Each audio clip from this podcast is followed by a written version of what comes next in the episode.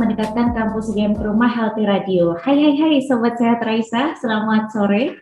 Senang banget sore hari ini Galuh kembali hadir menyapa Anda dalam bincang-bincang santai Raisa Radio.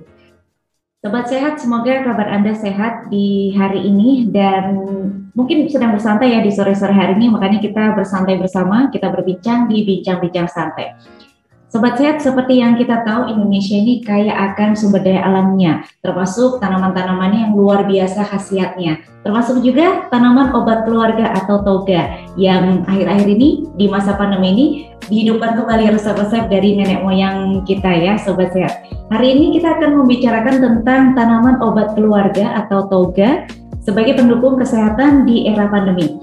Bersama dengan pembicara kami, Profesor Dr. Maisri Hartati Wahyuningsih, Magister Sains Apoteker dari Pusat Kedokteran Herbal FKKMK UGM, Departemen Farmakologi dan Terapi FKKMK UGM, dan akan dimoderatori oleh Ibu Vena Jaladara, Sarjana Kesehatan Masyarakat, Master of Public Health dari Departemen Perilaku Kesehatan Lingkungan dan Kedokteran Sosial FKKMK UGM. Untuk Ibu Vena, kami persilahkan. Ya, terima kasih Mbak Galuh. Selamat sore Bapak Ibu semua. Senang sekali uh, kembali lagi di uh, Raisa ini di bincang-bincang santai uh, pada sore hari ini. Uh, perkenalan saya Vena Jaladara seperti tadi yang sudah disampaikan hari ini uh, akan uh, memoderatori untuk bincang-bincang santai terkait dengan topik uh, pemanfaatan tanaman obat keluarga. Di sini bersama narasumber kita Prof. Mai uh, nanti akan berbincang-bincang terkait uh, topik tersebut seperti itu.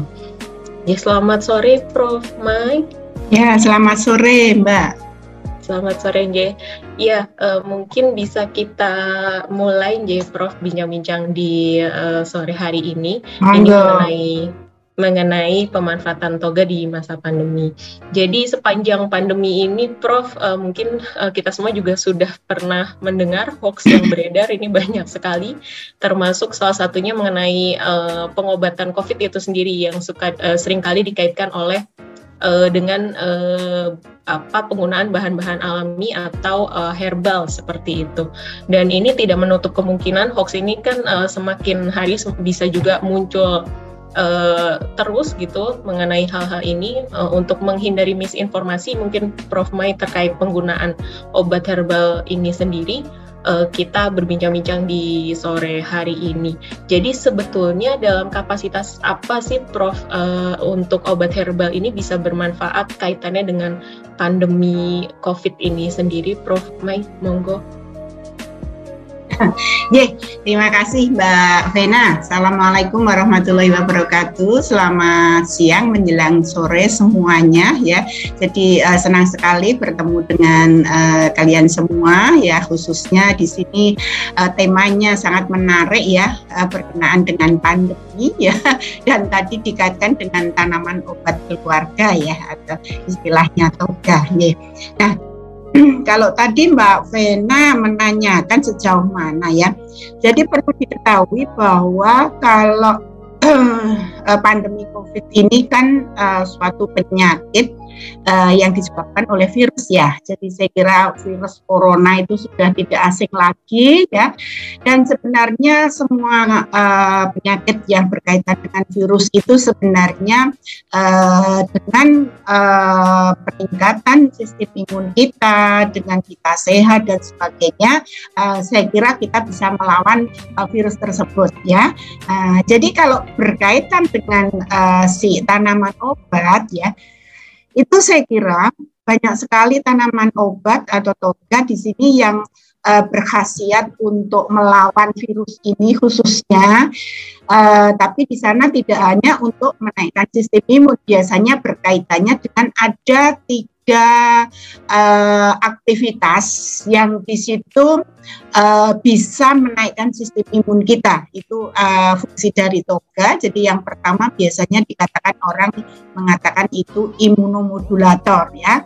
Tetapi imunomodulator di sini juga harus kita pisahkan apakah imunomodulator itu yang bersifat menstimulasi imun atau yang mensupres. Nah, untuk kaitannya yang untuk COVID ini, ini yang berkhasiat untuk imunostimulan, artinya menstimulasi uh, sistem imun.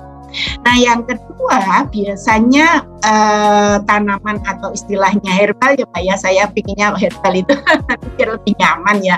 Uh, itu biasanya khasiatnya atau efeknya ke antiinflamasi ya. Jadi bisa dikatakan kalau uh, kena COVID itu biasanya ada istilahnya tenggorokannya sakit dan sebagainya sehingga dengan kayak istilah radang kemudian dengan adanya antiinflamasi itu artinya menghalau radang ya. Jadi itu biasanya yang kedua. Kemudian efek yang ketiga itu biasanya tanaman itu dikaitkan dengan antioksidan, Mbak. Nah, banyak banget Mbak yang namanya antioksidan itu biasanya tapi antioksidan tidak hanya untuk ini, tidak hanya untuk virus macam-macam. Kita mau memutihkan kulit, mau apa itu juga menggunakan antioksidan oke gitu ya Mbak ya. Jadi peranannya di uh, kebanyakan di ranah tiga aktivitas itu. Begitu Mbak Vena, mudah-mudahan bisa menjawab pertanyaan. Iya, terima kasih Prof Mai. Tadi sudah uh, cukup mulai tergambar gitu pemanfaatan obat herbal ini seperti apa. Nah, berarti uh, ini sering kali banyak uh, hoax tadi ya Prof yang mengkaitkan kalau obat herbal ini diklaim bisa menyembuhkan COVID itu sendiri seperti itu. Berarti uh, sejauh ini belum ada uh, entah itu studi ilmiah yang terbukti untuk hal tersebut ya Prof. Ya, jadi kalau berkaitan dengan COVID yang penelitian sampai saat ini langsung ke COVID itu tidak banyak, belum banyak Mbak. Hanya kalau uh, saya baca di literatur beberapa teman-teman di Thailand itu malah justru mereka itu uh, apa ya meneliti uh, sambiloto kemudian meneliti ginger ya jadi uh, jahe ya. Kemudian yang satunya itu adalah temu kunci. Nah dari tiga tanaman itu mereka itu meneliti tapi masih taraf in vitro ya mbak. Artinya dari uh, virus itu diambil kemudian dikulturkan kemudian baru di treatment dengan ekstrak yang tadi saya sebutkan. Itu ternyata itu yang paling bagus untuk apa ya untuk uh, pembunuhan atau IC50-nya itu adalah kandungan yang ada di temu kuci. Mbak Vena tahu kan temu kuci ya. Hmm, Kalau ibu-ibu sering menggunakan untuk apa sih? Masa apa Mbak Nih? Uh, kunci kunci salap ya itu pokoknya seger manis itu loh namanya yeah. itu lah itu karena kandungan zat aktif androkarbolitnya itu yang anti ya Ya, berarti sejauh ini masih titik beratnya untuk penggunaan uh, obat herbal ini untuk pencegahan, J. Prof. Jadi belum hmm. ada yang terbukti bisa menyembuhkan yeah. begitu ya. Ya. Nah, kemudian satu lagi Mbak tambahan untuk yang sudah diteliti teman-teman dari LIPI eh, Jakarta itu eh, di kalau penampungan COVID yang di Jakarta itu di mana Mbak?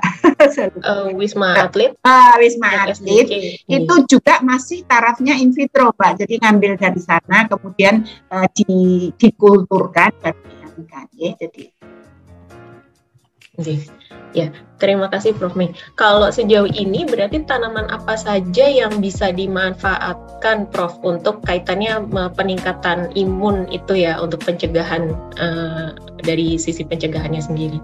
Ya, jadi kalau kita istilahnya dari sisi pencegahan itu memang uh, tanaman obat itu tergantung dari jenis uh, kandungan senyawa aktifnya, Mbak. Biasanya kandungan senyawa aktif yang ada di dalam uh, apa ya di dalamnya itu seperti flavonoid, seperti kurkumin dalam kunyit, kemudian ada kandungan vitamin C-nya, ada kandungan vitamin E-nya, kemudian ada kandungan terpenoid yang notabene di sana uh, masuk di dalam kelasnya tetraterpen ya ada alfa, beta, gamma karotin, ada likopen dan sebagainya itu kandungannya. Nah, kalau yang tanaman yang digunakan sehari-hari mungkin kalau ibu-ibu saya kira uh, lebih familiar ya. Kalau saya uh, katakan karena itu misalnya seperti jahe, kunyit itu kan di kulkas banyak ya itu artinya dibuka dibuka ya jadi di persediaan bumbu dapur itu aja kan uh, apa banyak banget gitu loh mbak. Itu yang yang notabene sering digunakan untuk bumbu dapur ya itu ya. Jadi seperti jahe ya jahe itu uh, banyak sekali manfaatnya terutama di sini yang untuk meningkatkan sistem imun itu ada beberapa penelitian mengatakan itu punya asirinya mbak karena ada kandungan gingerbread, kemudian ada uh, kandungan uh, kurkumin dan sebagainya. Kemudian uh, kunyit, kunyit ini juga apalagi kunyit ya ini kalau dikombinasi biasanya dengan garlic atau dengan apa ya Pak? Garlic itu uh, bawang ya bawang putih. putih ini ternyata ya ternyata cukup bagus cukup intens untuk meningkatkan sistem imun ya hanya gini mbak kadang untuk kunyit itu absorpsi di dalam tubuh kita itu uh, tidak sebagus kalau ada kombinasinya, Mbak. Nah, itu makanya uh, kenapa Uh, karena itu kandungan kurkumin itu kalau pada penelitian pada hewan coba itu uh, bahkan tidak di apa tidak diabsorpsi secara maksimal. Nah, kalau ada kandungan yang lain, misalnya nutrasetikal yang lain ya, contohnya lada hitam mbak itu di permikro. Nah, itu ternyata di penelitian hewan coba itu bisa meningkatkan 154 kalinya mbak. Untuk absorpsinya loh mbak ini. Otomatis kalau absorpsinya tinggi berarti nanti metabolisme dan sebagainya itu lebih bagus ya. Jadi istilahnya itu. Nah kalau di manusia itu penelitian di manusia juga sudah disebutkan di sana bahwa e, kombinasi antara di sana kurkumin ya Mbak yang yang menjadi penelitian itu kurkumin yang dikombinasi dengan piperin yang ada di dalam apa di dalam lada hitam itu untuk manusia bisa meningkatkan 2000 kalinya gitu Mbak itu untuk absorpsinya. Pastinya kalau peningkatan uh, absorpsi itu berkaitan dengan efek yang ditimbulkan. Begitu Pak, makanya biasanya saya kalau uh, godok kunyit biasanya tak kasih uh, sedikit bubuk lada hitam itu. Ya memang rasanya enggak, tapi itu itu kenyataannya karena kunyit sendiri kurkuminnya itu sangat jelek absorpsinya di dalam Padahal zat yang beraktivitas yang berkhasiat di dalam kunyit tersebut adalah kurkumin, dimetoksikkurkumin dan e, bisdimetoksikurkumin. Begitu Mbak. Ini ini yang jahe dan kunyit ya Mbak ya. Nah, kemudian tanaman lain masih banyak banget Mbak. Ada sambiloto tadi yang sudah diteliti oleh teman-teman di Thailand, kemudian ada meniran ya. Meniran sudah tahu itu aduh itu tanaman uh, sudah istilahnya merakyat ya itu banyak saya itu saya noleh ke kanan aja ini sudah meniran banyak banget ya itu. Dan apalagi kalau hujan mulai kayak gini nanti banyak tumbuh ya. Itu kemudian temulawak nggak asing lagi ya mbak. Kalau temulawak jarang itu untuk bumbu. Tadi untuk bumbu kan jahe kunyit ya. Kemudian nah ini yang bukan asli Indonesia. Itu kalau dikenal istilahnya Echinacea purpurea. Atau kalau Nah, ini bedanya kalau orang Indonesia menyebut itu kadang apa ya, keliru dengan namanya bunga kertas gitu, Pak. Padahal itu beda. Nah, itu tapi itu sudah ada produk untuk anu untuk sediaannya dalam bentuk kaplet. Nah, kalau Mbak Vena uh, itu seperti imbus ya, imbus force itu itu ya, itu untuk meningkatkan sistem imun. Misalnya penelitiannya sudah banyak banget yang uh, mengenai uh, echinacea itu. Kemudian yang banyak juga di sekeliling kita mengkudu ya atau noni ya istilahnya kemudian jambu biji dan sebagainya. Itu Pak Vena kalau saya sebutkan satu-satu nanti banyak banget gitu. Tapi paling tidak sudah ada gambaran di sekitar kita aja sudah banyak banget ya. Jadi apalagi itu nanti kalau seperti sabiloto temulawak dan sebagainya itu kalau di toga di, di apa di taman obat keluarga itu ditata rapih itu bagus banget. Oh ini uh, khasiat efek ke ibu, ibu, uh, sistem imun, ini ke antipiretik dan sebagainya. Begitu Mbak Vena, mudah-mudahan bisa menjawab pertanyaan J. Yeah, matur nuwun Prof. Mai. Uh, izin Prof, uh, di sini kan ada beberapa teman-teman juga yang masuk ke sini, Ibu Bapak. Nanti kalau ada yang ingin uh, bertanya langsung ke Prof. Mai, bisa silahkan tuliskan atau ketikkan di kolom chat atau mungkin uh, bisa raise hand nanti bisa bertanya langsung. J begitu. Ya tadi ternyata banyak sekali ya Prof untuk tanaman uh, obat uh, keluarga ini yang bisa dimanfaatkan ya untuk yang herbal ini. Dan yeah. sangat juga banyak yang sangat mudah didapatkan gitu sehari-hari ternyata kita uh, sering gunakan atau sering lihat juga. Nah, yeah. kalau untuk tadi misalnya jahe dan kurkumin tadi mungkin uh, Prof untuk pengolahannya sendiri uh, seperti apa uh, agar bisa bermanfaat uh, untuk tubuh itu? Apa cukup direbus saja, kemudian apa memang airnya saja yang dikonsumsi atau bagaimana Jepro? Nah, kalau itu kaitan dengan masaknya ya Mbak ya. kita kita mau ke mana? Kalau misalnya kita ya uh, kalau uh, produsen itu dia nggak mau ribet-ribet mbak. Jadi uh, dia mengekstrak bahan-bahan itu diambil sarinya kemudian diuapkan jadilah ekstrak. Mau dibikin apa? Oh dain kapsul berarti itu dibikin kapsul. Kemudian dari ekstraknya itu uh, biar nanti bisa dikonsumsi oleh semua orang. Artinya itu dalam menelan itu gampang. Kalau kapsul kalau gede kan juga susah. Oh dibikin suatu sirup atau suspensi. Itu mbak. Itu kalau mau ke drug development ya ya pengembangan ya. Tetapi kalau ke masyarakat ya saya saya biasanya bicaranya ini Mbak. Kita mau e, menyediakan untuk siapa? Kalau untuk sehari-hari Nah, itu bisa ya. Nah, kalau sehari-hari kita cukup aja, Mbak. Uh, direbus maksimal itu sekitar 15 menit. Nah, tetapi tolong jangan apa istilahnya jangan pakai seperti panci aluminium gitu loh mbak ya. Nah, itu ya. Jadi uh, saya kok apa ya istilahnya kadang wah ini digodok sampai 3-4 hari. Nah itu saat aktifnya akan rusak mbak ya. Jadi biasanya herbal itu dapat tersari dengan sempurna. Itu apabila pada suhu sekitar 90 sampai 96 derajat celcius ya. Itu selama maksimal uh, sampai bisa 15 sampai 20 eh, menit sampai 30 menit tergantung jenis yang akan kita yang akan kita bikin sediaan itu. Mestinya kalau rimpang jahe itu kan rimpang, Mbak. Rimpang itu apa ya? Rimpang itu oh Mbak nih orang ah, ah, itu kan nggak mungkin digeludungnya terus di, direbus ya Mbak ya. Nah itu pastinya di slash Mbak. Nah itu paling bagus itu dikrek dulu ya. Jadi sudah tahu dikrek ya Mbak Nah, kemudian diiris itu untuk tersarinya lebih sempurna dibandingkan dengan kalau kita menggunakan utuh. Itu loh Mbak, gitu ya. Jadi seperti itu gitu Mbak. Jadi kita tergantung. Jadi kita itu gini. Tapi kan nggak mungkin kita misalnya mau pergi ke daerah mana kok bawa jahe yang umpul-umpul kemudian mau digodok ke mana lah itu ya. Jadi kita itu tergantung ya. Jadi biasanya ada keuntungan kerugiannya. Tapi kalau di rumah ya kita cukup apa merebus sendiri dan sebagainya. Tetapi waktunya ditentukan ya Mbak. Jadi tidak dua tiga hari digodok sampai itu. Itu itu sedaktifnya mbak. Ya nggak kuat. Gitu mbak. Iya, yeah, mantenan Prof.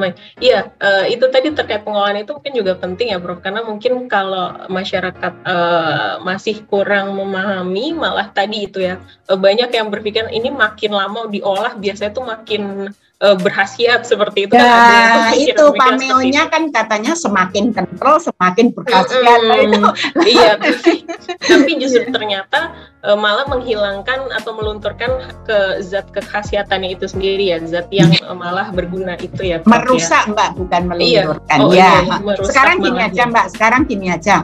Contohnya kita kita anu aja lah kita apa apa ini ini masalahnya bincang-bincang apa tadi uh, santai. santai ya, jadi santai. Ya. Jadi saya kasih contoh Mbak, misalnya kita menyeduh teh aja lah. Uh, kalau orang kalau apa nenek moyang kita, nenek-nenek kita pasti tahu.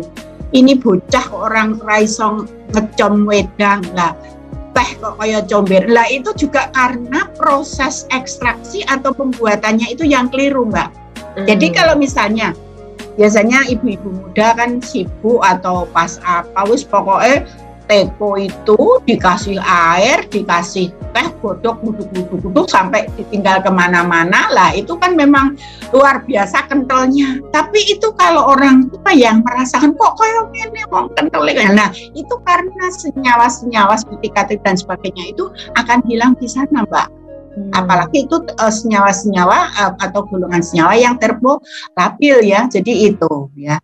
Nah, makanya kenapa kalau orang tua nggak saya dari desa bang makanya diajarin no muni no gitu juga nanti kalau bikin teh tolong nek wis masukkan di sini terus tutupan ora rasa suwe-suwe ya mohon maaf yang tidak bisa bahasa Jawa ya.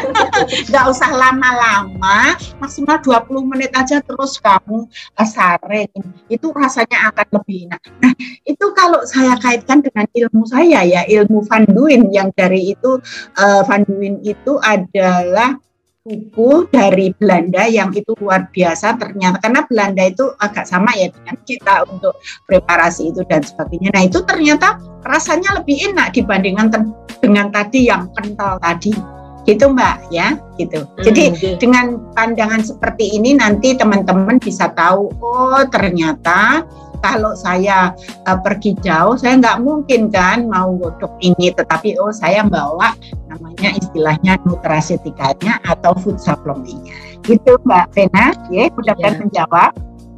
Ya, terima kasih sekali ini Prof. Sudah makin terbuka terkait penggunaan itu tadi ya obat herbal. Tapi ternyata bukan hanya sekedar uh, apa mendapatkannya gak mudah tapi juga mengolah dan memanfaatkan itu juga harus tepat seperti itu ya Prof Maya.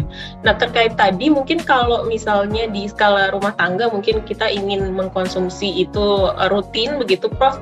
Kira-kira kalau untuk uh, pembuatannya itu memang harus uh, fresh satu hari harus habis atau bisa disimpan bagaimana begitu mungkin Prof Maya? Ya, Uh, jadi kalau menurut teori, ya, saya biasanya berteori ya. Kalau menurut teori itu kan kalau di dalam buku farmakope dan di mana-mana itu disebutkan bahwa dengan penyeduhan uh, 90 sampai 96 derajat Celcius itu dinamakan infusa atau dikoktum. Lah itu kalau menurut uh, literatur itu harus dibuat fresh. Artinya itu bisa dikonsumsi uh, maksimal 24 jam. Tetapi hmm. ingat kalau itu yang dengan air ya Mbak. Ingat kalau yang misalnya jahe, temulawak, kunyit yang diperes itu diparut kemudian diperes kayak mbok jamu gendong. Ya toh? Itu kan biasanya dikasih air air matang ya Mbak ya. Nah itu kemudian diwini kemudian disaring di saringannya lah saringannya rupanya ya seperti itu katanya lebih jos gitu nek warnanya gitu loh mbak. Nah itu akan beda. Kalau itu yang dibuat oleh mbok-mbok jamu gendong itu mohon untuk langsung diminum ya. Karena itu adalah air dingin. Itu nanti saya kita takutnya adalah aflatoksin masuk kemudian fungi dan sebagainya masuk. Itu maksimal hanya 24 jam. Nah kalau direbus itu tadi bisa satu satu hari kalau dibikin tadi ekstra kemudian masukkan kapsul, lah itu bisa ber, biasanya ED-nya sampai 1 sampai 2 tahun untuk obat herbal. Itu Mbak. Yeah. Ya, berarti semakin kering itu semakin bisa masa penyimpanannya masih mm, lama begitu ya, Prof? Iya, tapi kalau kita untuk fresh memang seperti itu. Hmm, okay. Terus uh, gini Mbak, uh -huh. Nah, kalau tadi soalnya Mbak Vena saya terus tergelitik menjawab ya karena Mbak Vena mengatakan kering ya. Nah, kalau itu simplisianya kering artinya misalnya saya punya jahe, kemudian saya uh, bersihkan, kemudian saya cuci, kemudian saya slash kita kita apa, di matahari dijemur. Nah, itu awet Mbak awet artinya. Lah itu menggunakan tadi yang waktu 30 menit untuk merebusnya. Gitu ya Pak ya. Jadi bisa kita bisa bedakan. Dan itu penyimpanan atau pembuatan uh, sediaan yang lebih baik dibandingkan kalau kita menggunakan jahe yang masih fresh. Artinya simplisia basah. Karena simplisia basah nanti coba Mbak Pena masukkan itu di kulkas. Nanti pasti nek ada kayak mau tumbuh itu. Nah, padahal kalau ada jahe, ada kunyit sudah mau tumbuh seperti itu, ada zat aktif atau metabolit sekunder yang terhilangkan karena dia mau untuk tumbuh uh, tanaman itu, gitu loh Mbak. Uh, bisa di bisa dicoba nah, itu jahe itu coba dikasih kulkas. Nanti kan tumbuh cingit-cingit itu. Nah, itu beberapa metabolit sekunder atau zat aktifnya bisa berkurang atau bahkan hilang. Ya, gitu Mbak. Jadi kalau Jadi, kering itu lebih awet ya. Oh, iya. Seperti ada tunas mau tumbuh. Ah, ah, iya. Lah, kalau empon-empon, empon-empon jahe kunyit ini coba kalau mau musim hujan, pasti dia pada terunyuk, terunyuk mbak itu pada anak. Kalau kita pas manen pada waktu itu, waduh, lah itu banyak zat aktif yang berkurang pada saat itu. Karena biasanya metabolit sekunder atau zat aktif yang di, ada di dalamnya itu baru menggunakan energinya untuk tumbuh itu sehingga, nah itu mbak, ya kan? gitu. Oke, mudah-mudahan menjawab. Ya, terima kasih Prof. Uh, mungkin memberi kesempatan dulu kepada Ibu Bapak di sini, apa sudah ada yang ingin bertanya langsung seputar pemanfaatan obat, uh, pemanfaatan ini ya obat herbal? Mumpung ada ahlinya langsung ini, Prof. Enggak, sama-sama belajar, Mbak. belum ada di Kongkep, belum ada di Resen juga belum ada. Mungkin bisa kita lanjutkan uh, dulu ya, Prof ya. Ya tadi terkait pengolah uh, penyimpanan itu sudah ya. Berarti memang uh, idealnya dikonsumsi uh, sehari untuk uh, yang tadi ya menggunakan air begitu uh, cara pemasakannya. Kemudian untuk kita nih misalkan ibu-ibu di rumah atau kita yang ingin membuat mengolah sendiri hal-hal apa saja yang perlu kita perhatikan Prof dalam pengolahan uh, obat herbal ini misalnya tanaman herbal untuk bisa bermanfaat untuk dikonsumsi Prof. Eh, maksudnya pengolahan yang tadi, Mbak? Iya, apa yang saja perlu kita perhatikan begitu? Oh ya, oke okay, ya. Jadi untuk pengolahan itu yang perlu diperhatikan adalah pertama adanya alatnya ya Mbak ya. Jadi alatnya, makanya kenapa jamu jamu yang anu itu menggunakan seperti kuali itu mbak. Lah itu malah bagus karena itu adalah iner iner itu artinya tidak merusak atau tidak berinteraksi dengan zat aktif yang ada di dalam herbal itu. Makanya jamu-jamu yang pahitan itu kan menggunakan kuali ya mbak. Kuali itu dari tanah. Itu itu pertama alatnya. Ya kalau nggak punya menggunakan istilahnya panci aluminium ya. Eh kok aluminium apa? Uh, stainless ya. Kalau enggak bisa menggunakan panci infus. Panci infus itu sebenarnya kayak ngetem mbak itu. Jadi kayak ngetem nasi kan sudah biasa mbak? Nah itu. Kemudian yang kedua adalah uh, caranya ya. Jadi jangan uh, istilahnya digeruduk-geruduk di apa ya dipanaskan di tadi di atas kompor sampai mendidihnya sekian jam. Nah, itu ada waktunya, Mbak.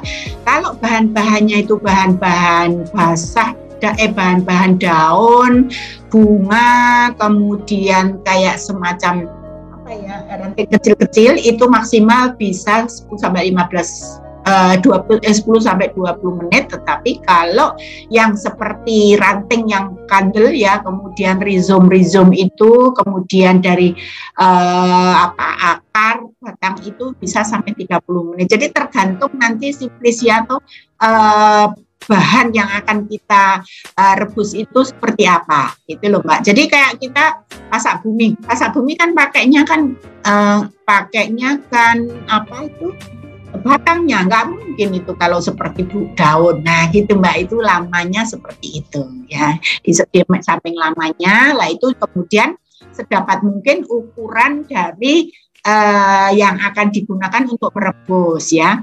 Nah itu sebenarnya banyak sekali di buku empon-empon dan sebagainya. Misalnya seperti temulawak temulawak itu sudah banyak di apa istilahnya banyak diteliti dan itu uh, apa ya kandungannya 4% saja sudah untuk meningkatkan sistem imun bisa untuk menambah nafsu makan. 4% itu artinya 4 gram, Mbak. Nah, itu dalam 100 ml air. Nah, kalau mau kelipatannya 200 ya 8 gram. Seperti uh, daun temuyung itu sudah uh, penelitiannya Profesor Sito itu setengah persen, artinya setengah gram daunnya di dalam 100 ml itu sudah cukup ya. Jadi tergantung karena itu di buku beberapa buku cabai puyang dan sebagainya sudah ada oh berapa lembar dalam sekian tergantung itu Mbak. Jadi beda-beda. Nah, Bagaimana kalau belum disebutkan di dalam buku? Nah itu mesti pertanyaannya seperti itu kan Mbak. Orang kan males kan mau baca buku. Nah itu secara uh, apa ya umum itu adalah 10%. Artinya 10 gram sediaan dalam 100 ml air, Mbak. Kalau mau bikin 2 gelas atau 200 ml ya itu berarti 20 gram gitu. Itu. Itu Mbak Vena mudah-mudahan menjawab. Uh, ini belum ada juga pertanyaan dari teman-teman di sini. uh, apa ada yang ingin bertanya langsung ke Prof Mei seputar uh, obat herbal teman-teman mungkin atau Mbak Galuh? Ada Mbak Galuh yang ingin ditanyakan Mbak Galuh? Boleh deh Prof. Terima kasih banyak Bu Vena Prof saya mau bertanya. Ketika ada beberapa yang kalau kemarin itu lagi booming itu pada saat pandemi itu kombinasi antara kunyit, jahe dan serai dan juga gula merah itu dijadikan satu untuk katanya untuk kekebalan tubuh. Nah, kalau percampuran antara komponen-komponen itu yang harus kita perhatikan apanya saja, nih, Prof? Ah, oke okay. ya sekarang ganti Mbak Galo ini saya barusan mantuk-mantuk nyanyinya bagus jadi terlena dengan nyanyinya Mbak Galo bagus ya. Jadi istilahnya itu pencampuran ya Mbak. Saya kalau pakai juga bikinnya tak campur Mbak itu gitu. Jadi saya kira nggak masalah Mbak asalkan kita memang untuk takarannya itu uh, bisa istilahnya uh, sepadan ya. Artinya biasa uh, apa ya antara ini sekian sekian sekian itu saya kira. Karena itu nanti hubungannya juga dengan rasa Mbak ya. Jadi itu. Jadi ke beberapa bahan tadi yang disebutkan oleh Mbak Galuh itu memang uh, cukup apa ya cukup menopang untuk meningkatkan uh, kekebalan tubuh atau imunitas tubuh Mbak. Karena memang itu di dalam beberapa uh, penelitian itu uh, memang walaupun itu mungkin masih taraf in vivo mungkin masih taraf in vivo menggunakan hewan coba apa atau menggunakan model ikan dan sebagainya itu memang bisa untuk imunostimulan ya. Kalau kita khusus mengenai apa ke, uh, meningkatkan daya tahan tubuh berarti itu ke imunostimulan. Tetapi kalau tadi sudah saya sebutkan di awal kalau yang untuk pandemi itu pastinya itu uh, kombinasi antara imunostimulan, antiinflamasi, antioksidan itu kalau bersatu jadi eh, berapa bergabung jadi satu itu lebih luar biasa gitu Mbak. Jadi nggak masalah kalau uh, merebut jadi satu. Saya juga sering seperti itu. Hanya gini Mbak, kalau itu apa ya uh, rimpang, notabene tadi dikatakan jahe, kunyit ya, itu saya kira spray itu saya nggak masalah karena itu masuk juga di dalam suatu rimpang. Lah itu bisa uh, maksimal tadi 30 menit tadi ya, jadi itu. Ya, gitu Mbak. Kalau untuk uh, untuk berapa yang harus dicampurkan itu tergantung uh, selera kita ya. Jadi uh, misalnya oh ini kok pedes sekali ya, ini saya tak kurangi untuk apanya, tak kurangi untuk jahenya. Gitu Pak. Halo, mudah-mudahan menjawab pertanyaan. Oke, matur nuwun Prof. Terima kasih Bu Vena. Iya, mantan Mbak Galuh.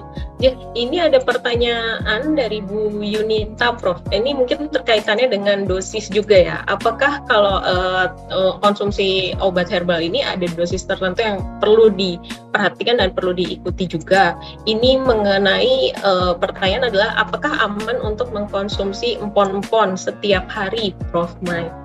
Ya, tadi berkaitan dengan istilahnya berkaitan dengan dosis ya Mbak ya. Nah, yeah. kita lihat biasanya ke saya kalau posting apa ya pakai PowerPoint, saya nerangkan pakai PowerPoint itu untuk kunyit ya. Jadi sebaiknya misalnya minumnya setelah makan itu karena apa? Itu adalah saya kira kalau hanya porsi untuk itu direbus dengan uh, kadar tertentu saya kira tidak masalah. Tetapi kalau sedikit, sedikit over uh, dosis istilahnya ya lebih anu padat eh lebih apa ya kental dan sebagainya itu otomatis kan kaitannya juga lebih tinggi ya mbak itu akan perih mbak itu untuk kunyit ya hmm. kemudian untuk jahe jahe itu uh, apa ada kandungan uh, kandungan yang membuat apa ya Mbak membuat pedes sekali itu loh ya Mbak. Jadi biberon itu pedes banget itu. Nah, apa kuat enggak? Nanti biasanya perih di lambung. Lah itu berkaitan dengan apakah minumnya sebelum makan atau sesudah makan itu.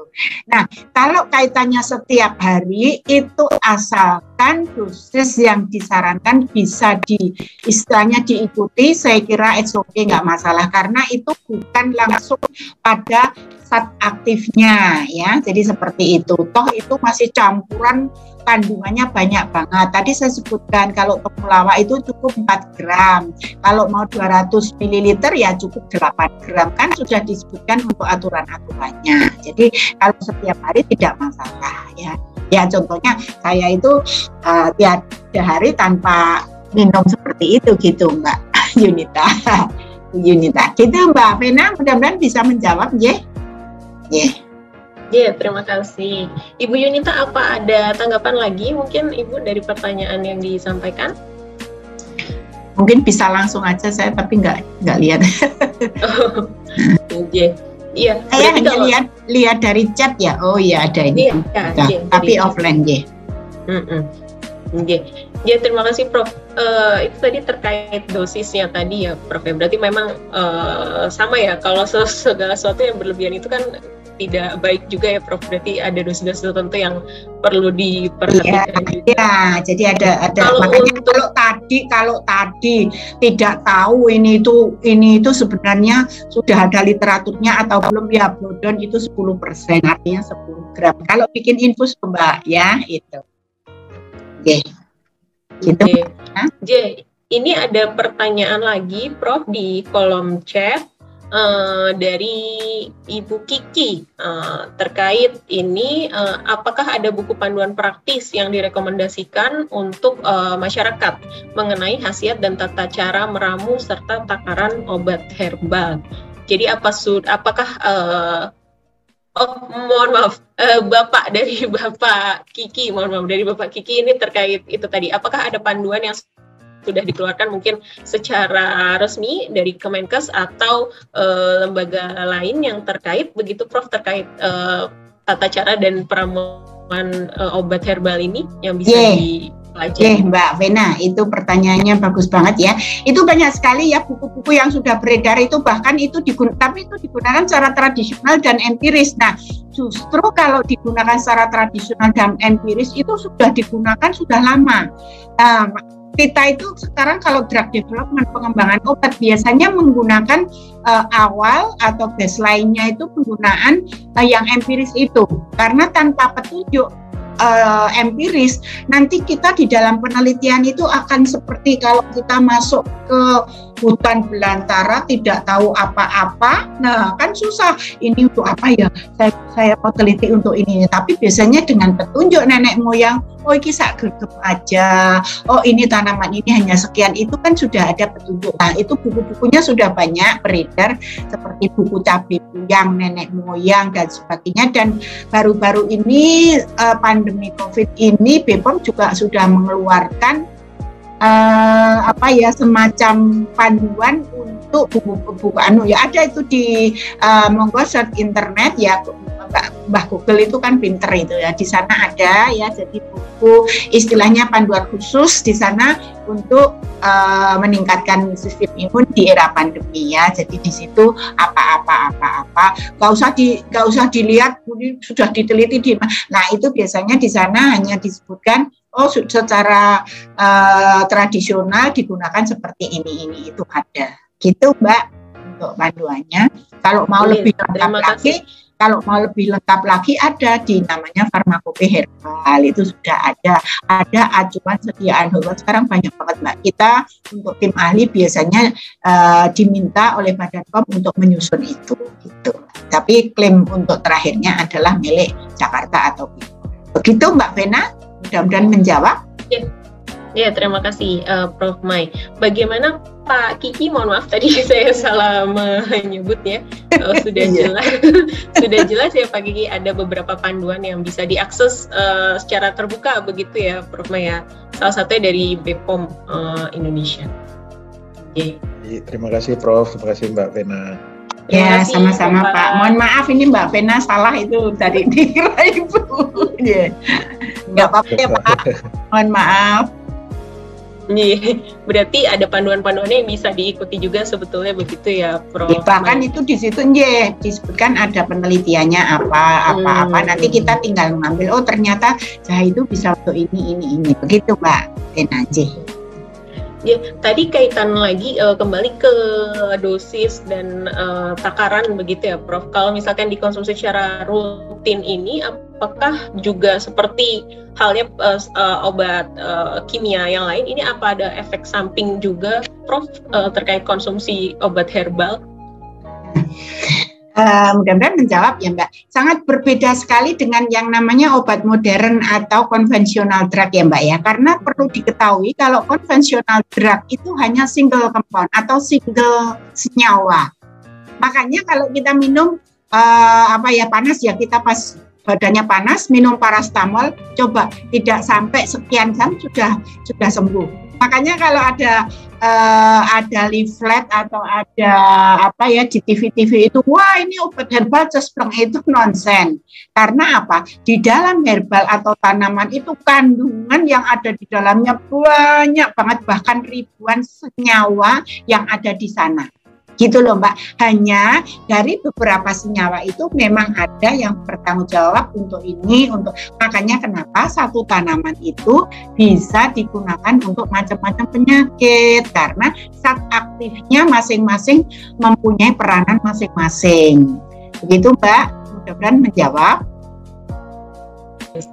berarti memang harus diperhatikan tadi ya Prof. Tapi kalau efek samping penggunaan jangka panjang ini apa ada sendiri ya Prof? Misalkan ya itu tadi ramuan jahe dan tembuci yeah. dan lain-lain seperti itu. Ya, saya kira uh, saya kira kalau kita bicara mengenai jangka panjang kita bisa lihat search di dalam suatu penelitian untuk uji toksisitas di sana ada disebutkan ada toksisitas akut itu toksisitas yang langsung digunakan atau toksisitas misalnya diteliti sampai setengah bulan ada toksisitas akut itu tiga bulan dan bahkan ada yang diuji toksisitas sampai enam bulan.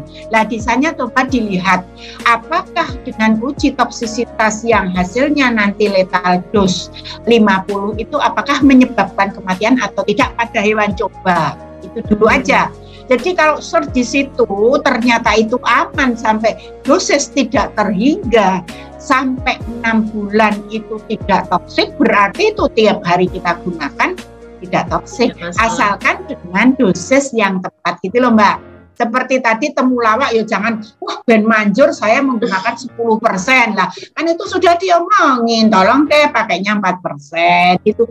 Untuk tepuyung ya uh, harusnya hanya setengah gram. Wah, saya nggak mantep toh ini hanya herbal. Saya mau pakai sembilan persen. Lah itu nanti lah nggak sempat kita duduk karena kencing terus. Nah dan sebagainya. Kayak gitu Mbak. Jadi seperti itu ya. Nah, iya, iya. itu ya, ya. itu kaitannya iya. tadi banyak persepsi masyarakat kan ini karena obat alam eh, dari alami gitu ya berdasarkan enggak, alami enggak, pasti enggak. aman jadi minum banyak bukan istilahnya masalah, gitu. bukan gitu. bebas efek samping. Okay. Ya, kita mengatakan bebas efek samping apabila penggunaannya benar, dosisnya kita bisa tahu gitu loh, Mbak ya. Oke, terima kasih Prof. Oke. Okay. Ini yang perlu digarisbawahi juga ya Prof. Maya. Uh, setiap uh, hal itu perlu masih ada takaran dan dosis yang mm-hmm. perlu diperhatikan yeah. juga. Walaupun itu alami uh, bahannya yeah. uh, herbal seperti itu. Iya, yeah. sebenarnya kalau kita itu agak pusing ini sebenarnya gimana sih global ini coba search aja di tadi Mbak Google itu tadi mesti dia dijawab mesti menjawab oh ini belum ada penelitian uh, toksisitas ini ya jangan berani-berani kita gunakan tiap hari hmm, seperti itu hmm, Mbak hmm. jadi penelitian in, uh, penelitian in vitro dan juga penelitian pada hewan coba itu merupakan langkah sinyal kita tahu bahwa herbal ini aman atau tidak gitu. Sejauh mana keamanannya? Eh, ini ini harus saya kok menutup. Ya, terima kasih Prof. Mai. Ini ada pertanyaan lagi Prof dari uh, pendengar Raisa, tapi via WA tadi dari Mbak Galuh mungkin uh, bertanya apakah ada perbedaan jika uh, perbedaan kandungan dalam uh, obat eh, dalam toga atau suplemen instan yang sudah dikemas secara instan dengan pembuatan fresh tadi di rumah seperti itu Prof. Mai? Apakah ada perbedaan kandungannya dan khasiatnya? Ya, ya bagus pertanyaannya. Kalau perbedaan kandungan tidak, Mbak. Kalau perbedaan kandungan artinya kalau uh, itu kunyit ya ada kurkumin walaupun itu dibikin instan ataupun direbus langsung ya kandungannya kurkumin bisdemetoxikurkumin itu itu ada kandungannya. Hmm. Kemudian hanya yang berbeda banyaknya sari atau zat aktif itu yang tersari. Itu saja, ya. Nah, itu perlu diketahui kalau instan ya. Instan itu kan pembuatannya itu dibuat apa ya istilahnya diambil sarinya kemudian ditambahkan suatu gula ya toh yang nanti dikeringkan ya. Jadi masih melalui proses itu dan nanti kalau mau menggunakan dilarutkan lagi kan mbak? Ya pastinya itu ya hampir sama dengan yang di uh, kita seduh yang langsung hanya gini. Kalau yang model instan itu kan pengeringannya menggunakan gula mbak. Sementara kalau kita ya istilahnya punya diabetes atau apa kan akan sangat berbeda mbak. Terus terang saya kalau merebus itu tanpa gula mbak. Ya, uh, jadi itu, jadi itu istilahnya secara leja artisnya seperti itu. Leja artis itu, apa omongannya leja artis ya, apa ya, sedih ya, jadi ya, secara seninya seperti itu, gitu mbak. Instan pasti kandungan gula di sana yang yang uh, yang menonjol. Sementara kalau kita rebus itu tidak ada gulanya sama sekali. Kalau tidak kita masukkan gula loh mbak. Nah, nah kalau kita diet godok ribu pulau pasir setengah kilo ayo podo bae sami mawon mbak. Nanti mana yang akan muncul? Gitu loh mbak Wina sudah jelas jadi, itu yeah, Pak jadi kalau kandungannya itu, tidak beda ya. saya itu jadi itu uh, tergantung uh, apa personal masing-masing juga ya Prof kondisi yeah. masing-masing hmm. begitu ya yeah. dicermati lebih lanjut hmm. kemudian ada pertanyaan lagi Prof dari Pak Kiki lagi uh, terkait apakah pemanfaatan obat herbal ini cukup aman bagi anak-anak terutama uh, balita jadi sejauh mana orang-orang yang bisa atau dikatakan aman untuk mengkonsumsi obat herbal, Prof. Mai? Hmm, ya, saya kira itu itu yang namanya herbal bisa untuk anak, bisa untuk dewasa, untuk manula dan sebagainya tergantung takarannya tadi, Mbak. Ya, pastinya kalau ada di uh, kalau kita bicara mengenai obat, pastinya dosis untuk anak-anak dengan dosis untuk dewasa pastinya itu uh, akan sangat berbeda kan. Misalnya seperti paracetamol. Kenapa paracetamol itu kok kita pakai contoh obat modern dulu ya Mbak ya. Karena ini yeah. nanti bisa karena sebenarnya obat herbal itu juga obat obat tetapi itu istilahnya obat tradisional ya. Itu hampir sama ya. Jadi kayak paracetamol untuk dewasa kenapa bisa 500 mg ya Kenapa kalau untuk anak-anak kok dosisnya 10 sampai 15 mg per kilogram berat badan per kali?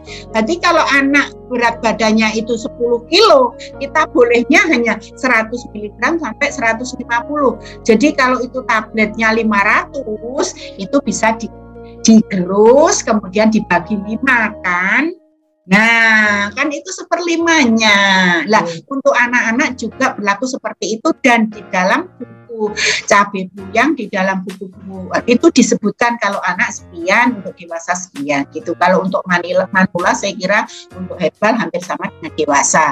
Tapi kalau obat konvensional sudah beda lagi kalau manula. Biasanya ada pengurangan dosis karena apa? Karena uh, organ-organ tubuh manula kan sudah berkurang fungsinya dan sebagainya. Gitu Mbak hubungannya dengan iya. dosis. Terima kasih, terima kasih Prof. Mai. Bagaimana Pak Kiki? Sudah cukup jelas dan sudah cukup menjawab? Jelas Prof, jelas Mbak Vena, terima kasih. Oke, terima kasih Pak Kiki. Kemudian ya, ini ada... Mohon maaf Kak, saya menggunakan obat modern untuk contoh ya tadi saya sebutkan ya. Misalnya parastamol untuk anak itu berarti kan seperlimanya dibandingkan dengan dewasa. Lah itu bisa dikira-kira sendiri ya. Tapi saya yakin itu aman kalau memang uh, masih dalam konteks takaran anak itu mas. Siap prof. Oke, kemudian ini ada yang bertanya lagi, ingin bertanya, Prof. Uh, uh, raise hand langsung di sini. Uh, monggo Pak Akhir Fahrudin, silahkan menyampaikan pertanyaannya langsung uh, ke Prof. Mai. Ya, terima kasih Bu Vena. Izin bertanya, Prof. Saya kan berasal dari pedalaman Sumbawa sana, Prof. Jadi di sana itu ada tanaman yang secara turun-temurun seperti itu dikonsumsi untuk uh, kanker payudara, gitu, Prof. Dan uh, uh, orang di sana itu itu memimpikan gitu kalau tanaman ini berhasiat untuk kanker payudara. Dan setelah saya lakukan uh, langsung datang ke tempatnya seperti itu, uh, Rob, di sana ada dua wanita yang sudah difonis stadium 2 kanker payudara. Nah, karena model tanamannya itu akarnya kemudian diambil, kemudian direbus gitu. Itu tanpa ada takaran semacam takaran, pokoknya direbus dengan 500 ml air seperti itu. Itu Prof dua bulan kemudian mereka yang diponis cancer itu uh, itu kansernya hilang kayak gitu, Prof. Nah, tetapi pertanyaan saya, hal-hal seperti itu itu kurang mendapatkan tempat, gitu, Prof seperti itu. Kalau pengobatan-pengobatan komplementer seperti itu. Nah, bagaimana sebetulnya upaya kita untuk uh, agar eh, hal-hal uh, yang bersifat tradisional ini bisa kita jadikan sebagai semacam obat permanen lah kayak gitu, yang bisa dicoba seperti itu. Terima kasih, Prof. Langsung dijawab, Mbak Vena. Nggih, monggo, Prof. Oh, nggih. Terima kasih pertanyaan bagus sekali nggih. Ini Mas atau Pak nggih, Pak Fahrudin atau Mas ini karena enggak enggak kelihatan oh, Mas saja ya. Nggih. Jadi bagus sekali ya. Jadi itu uh, Mas Fahrudin itu menggali uh, uh, istilahnya tanaman uh, asli ya dari sana. Nah, yang ternyata itu digunakan untuk wanita yang mempunyai apa ya kanker payudara ternyata. Nah sekarang pertanyaan saya yang mengatakan itu hilang, hilang. Artinya hilang bukan hilang orangnya loh ya, hilang kankernya itu siapa?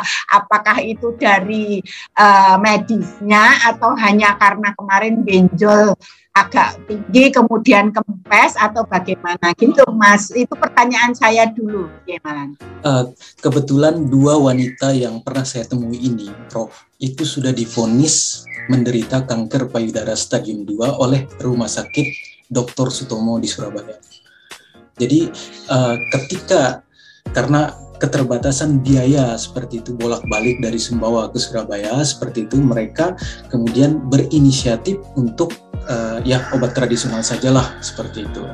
Nah, ketika kemudian dikonsumsi obat tradisional ini, dua bulan kemudian dicoba cek lagi ke rumah sakit Dr. Ustomo, ternyata dokternya juga heran. Ternyata benjolan yang ada dan uh, hasil lab sebelumnya yang menyatakan ini cancer ini ternyata tidak ada. Ya itu itu jawaban itu yang saya tunggu-tunggu. Ternyata ini preposnya menggunakan tes ya. Jadi uh, Pak Giran tadi hanya lihat oh ke, uh, benjolnya itu tuh. Nah begini Mas. Kalau itu ma mau uh, artinya bahan itu mau diakui oleh kalangan masyarakat pastinya sekarang kan memang orang itu gini loh nanti ini membual tok tidak ada buktinya. Nah sekarang itu yang dibutuhkan itu evidence based medicine gitu mas. Lah itu kan dari dua orang. Nggak mungkin itu itu kan artinya kan penggunaan istilahnya penggunaan secara empiris ya mas. Nah kalau digunakan secara empiris dua orang tiga orang ternyata seperti itu nanti bisa masuk ke ranah uh, penelitian gitu Mas ya. Jadi kita lihat secara in vitro dulu ya secara in vitro dulu karena kemungkinan itu direbus pakai air ya Mas. Nah nanti caranya kalau uh, penelitian in vitro nanti bisa boleh direbus menggunakan air atau menggunakan se, uh, semacam alkohol karena itu memang direkomendasikan oleh BPOM. Kemudian dicoba itu uh, kultur dari kanker payudara itu. Karena kanker payudara itu juga macam-macam mas. Ada yang itu uh, positif ada yang negatif ya untuk aninya ya versusnya. Nah oh ternyata ini ranah yang versusnya negatif. Oh ini agak susah. Oh ternyata kok bisa sembuh ya? Lah menggunakan versus yang negatif itu dikulturkan kemudian kita cobakan menggunakan serial dosis pada dosis berapa ekstrak itu dapat menghambat uh, sel yang tadi ditumbuhkan dari kanker yang uh, versi, uh, uh, negatif tadi nanti akan ketemu serial kadarnya pada berapa. Nah, itu in vitronya. Oh, berarti ternyata dengan kadar yang kecil, misalnya serial dari 500 eh, mikrogram per mililiter, ternyata dengan 0,5 mikrogram per mililiter sudah bisa menghambat 50% persen eh, sel tadi. Nah, itu kemudian baru kita lihat lagi turunkan dosisnya tadi, kemudian dicobakan lagi pada sel itu. Oh, ternyata dosisnya sekian. Nah, biasanya kalau ilmuwan itu meneliti lagi mekanismenya seperti apa ya? Oh, ternyata mekanismenya dia dapat menghambat proliferasi atau apa ya? Kelipatan dari sel itu. Karena sel kanker kan perlu diketahui dari N1 menjadi N2 oke okay, kita orang normal seperti itu. Tapi kalau kanker dari N2 mungkin bisa N8 sementara kalau kita N1 jadi N2 dua dari empat empat jadi delapan. Lah kalau kanker nggak mau dia diatur kayak gitu satu jadi dua oke okay, mau. Tetapi kalau dua dia mau jadi delapan itu urusan kanker itu. Karena apa? Proliferasi berlebih. Kemungkinan dia menghambat di sana. Atau gini kanker itu tidak mau mati itu loh eleknya.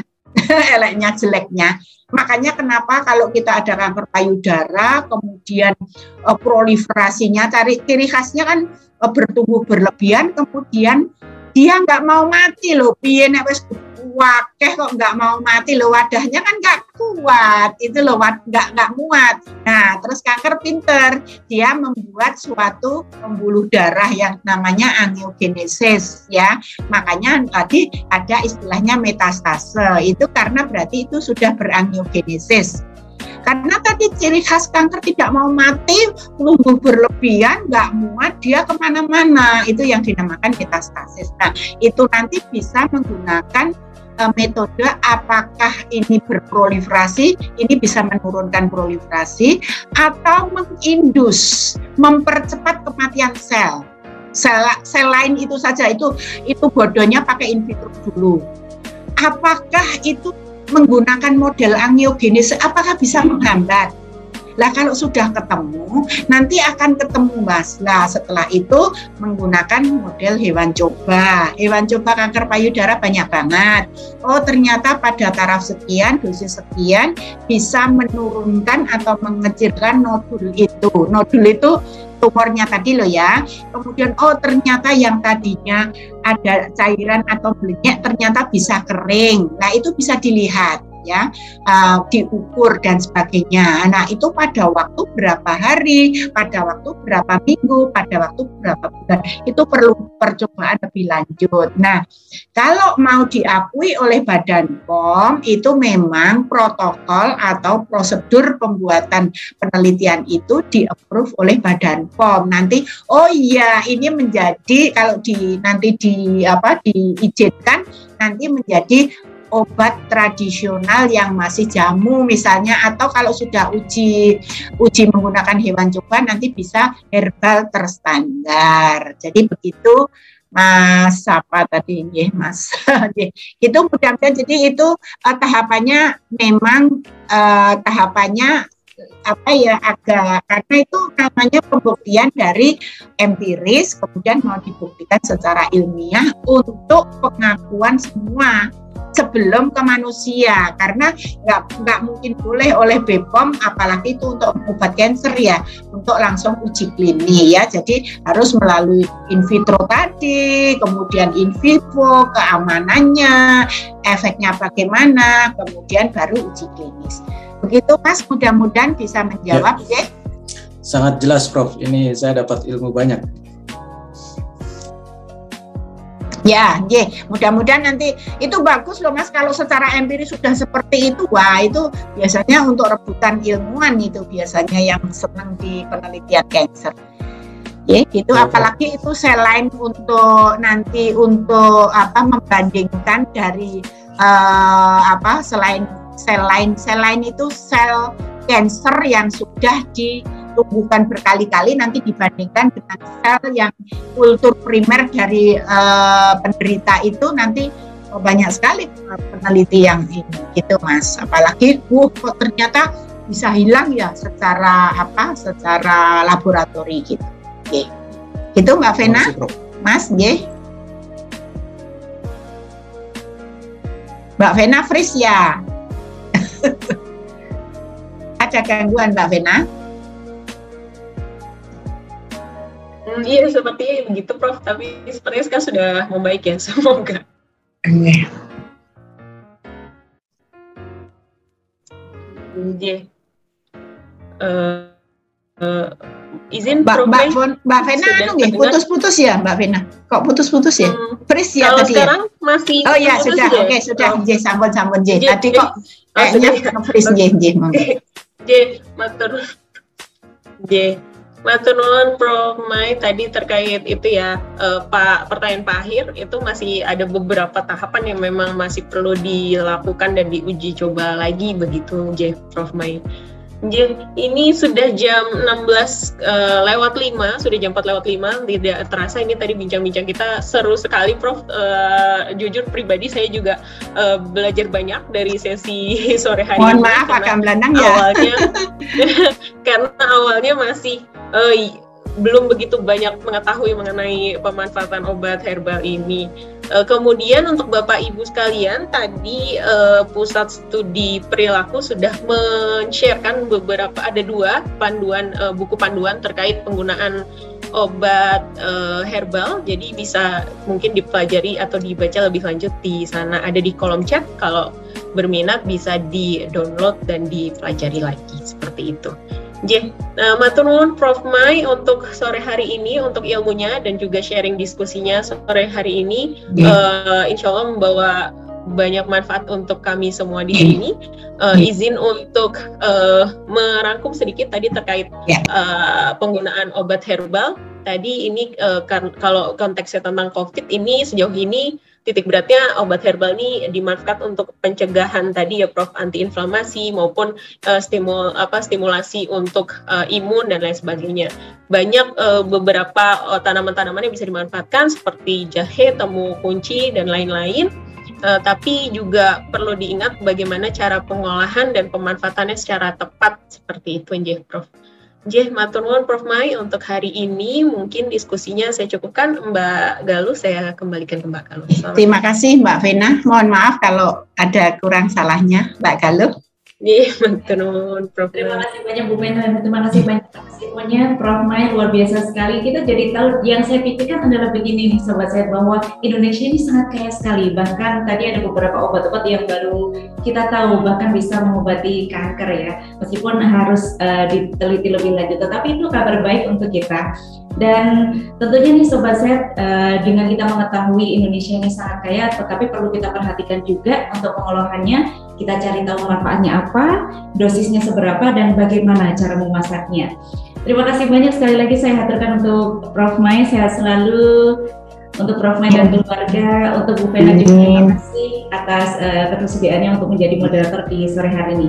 Baik demikian Sobat Sehat di Bincang-Bincang Santai edisi sore hari ini. Semoga bermanfaat. Saya Nigalu beserta kru yang bertugas pamit undur diri. Mohon maaf apabila ada kesalahan kata. Selamat beristirahat. Tetap di Raisa, Radio Indonesia Sehat. Wassalamualaikum warahmatullahi wabarakatuh.